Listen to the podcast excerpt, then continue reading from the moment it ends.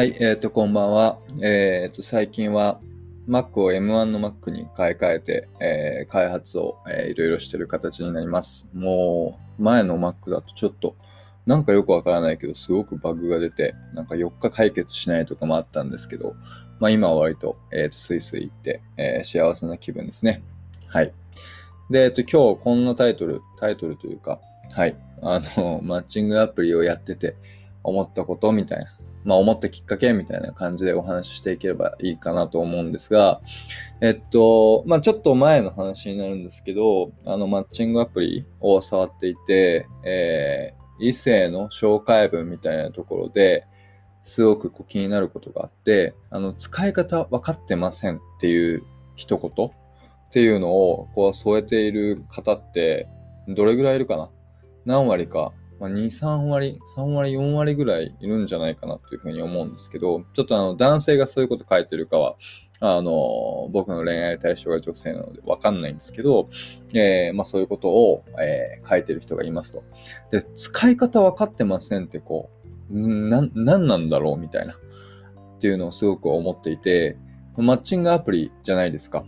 まあスワイプして、マッチして、マッチングした人と、まあ、メッセージをするみたいなところが、まあ、基本的な使い方だと思うんですね。もちろんあのサービスとかによっては、えー、まあなんか診断系みたいなものがあったりとか、Tinder とかだとなんかイベントごととかが用意されてたりとかはするとは思うんですけど、まあ軸は変わらずに基本的な性能っていうのは共通のものを持っているのかなというふうに思いますと。なのでこう、使い方がわからないって、なんか不安になるというか、アプリの使い方がわからないの？みたいな っていう風に、ちょっと謎な気持ちにすごくなったんですね。で、まあ最初そういう風に使い方わからないっていう人の、えー、気持ちという気持ちみたいなものが、書く気持ちみたいなのが全く理解できなかったんですけど、まあ、自分に置き換えて、まあ、そういうアプリなんか、そういうふうになんか言いたくなるアプリって何かあるかなっていうふうに考えたときに、まあ、結構自分の中だと、あのメルカリとかが、まあ、それに該当するのかなっていうのをふと思いました。まあ、ちょっと僕あのメルカリでこう買ったりとか出品したこととか、まあ一度もなくて、まあ、開いたことが何回かあるぐらいなんですけど、まあ多分本当はあの真剣に、まあ、やろうと思ってひとか買おうと思って別に開いてるわけじゃないんで、まあそういう風になってるっていうのはあると思うんですが、まあどうやらこう話を聞くことによると、あの、メルカリ民みたいなえー、方たちがいて、えー、暗黙のルールみたいなのがこう存在するらしいと。で、メルカリ僕ちょっと使い方わからんという気持ちにかなりあの近いんじゃないかなと思うんですけど、まあそういうような暗黙のルールみたいなものがどうやらあるらしいと。なんかこう、値下げの交渉の仕方とかが、まあよくなんか掲示板に上がってたりとか、まあそこでのやりとりとかのなんか面白い事例みたいなところをこう見かけたりとかするので、ファー、この世界観なんだみたいなところは思ったりします。まあ、あとなんか、〇〇様専用みたいな謎のこう、なんかタグが付けられていて、専用って何みたいなところもある、ありましたね。まあ、そういうふうになんか、えー、独自のこうルールみたいなものがどうやらあるらしいと。で、それは自分がこう把握しているだけで、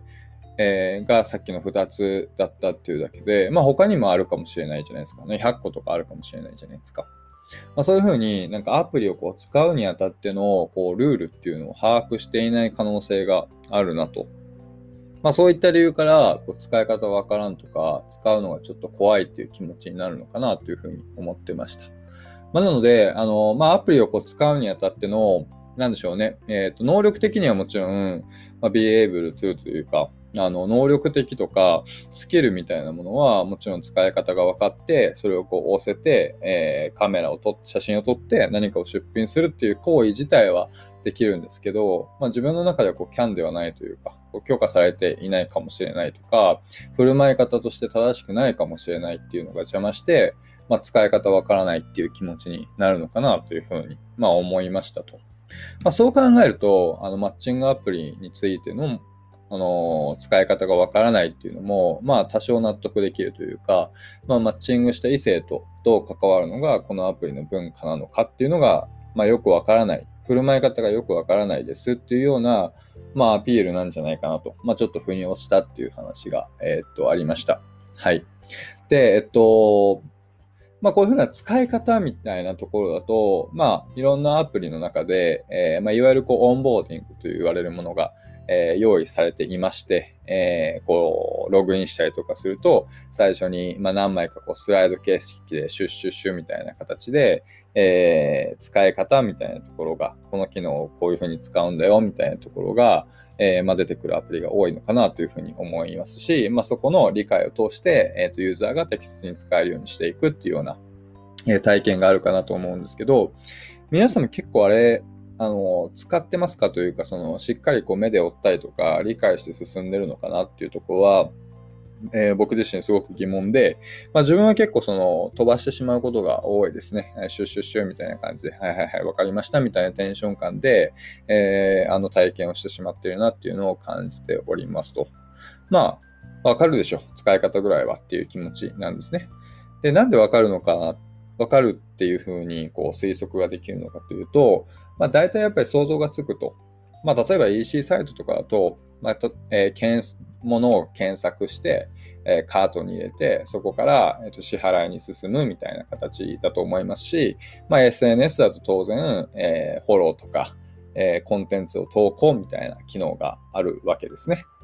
で、そういうふうに、えー、まあ、共通されたものっていうのがありますし、まあ、使うサービスの種類によって、こう、大体、えー、そのパーツ化された、例えば投稿するとか、えー、フォローするとか、お気に入りに入れるとか、検索するとか、まあ、そういった機能たちが中心に作られているので、まあ、大体こう想像つくと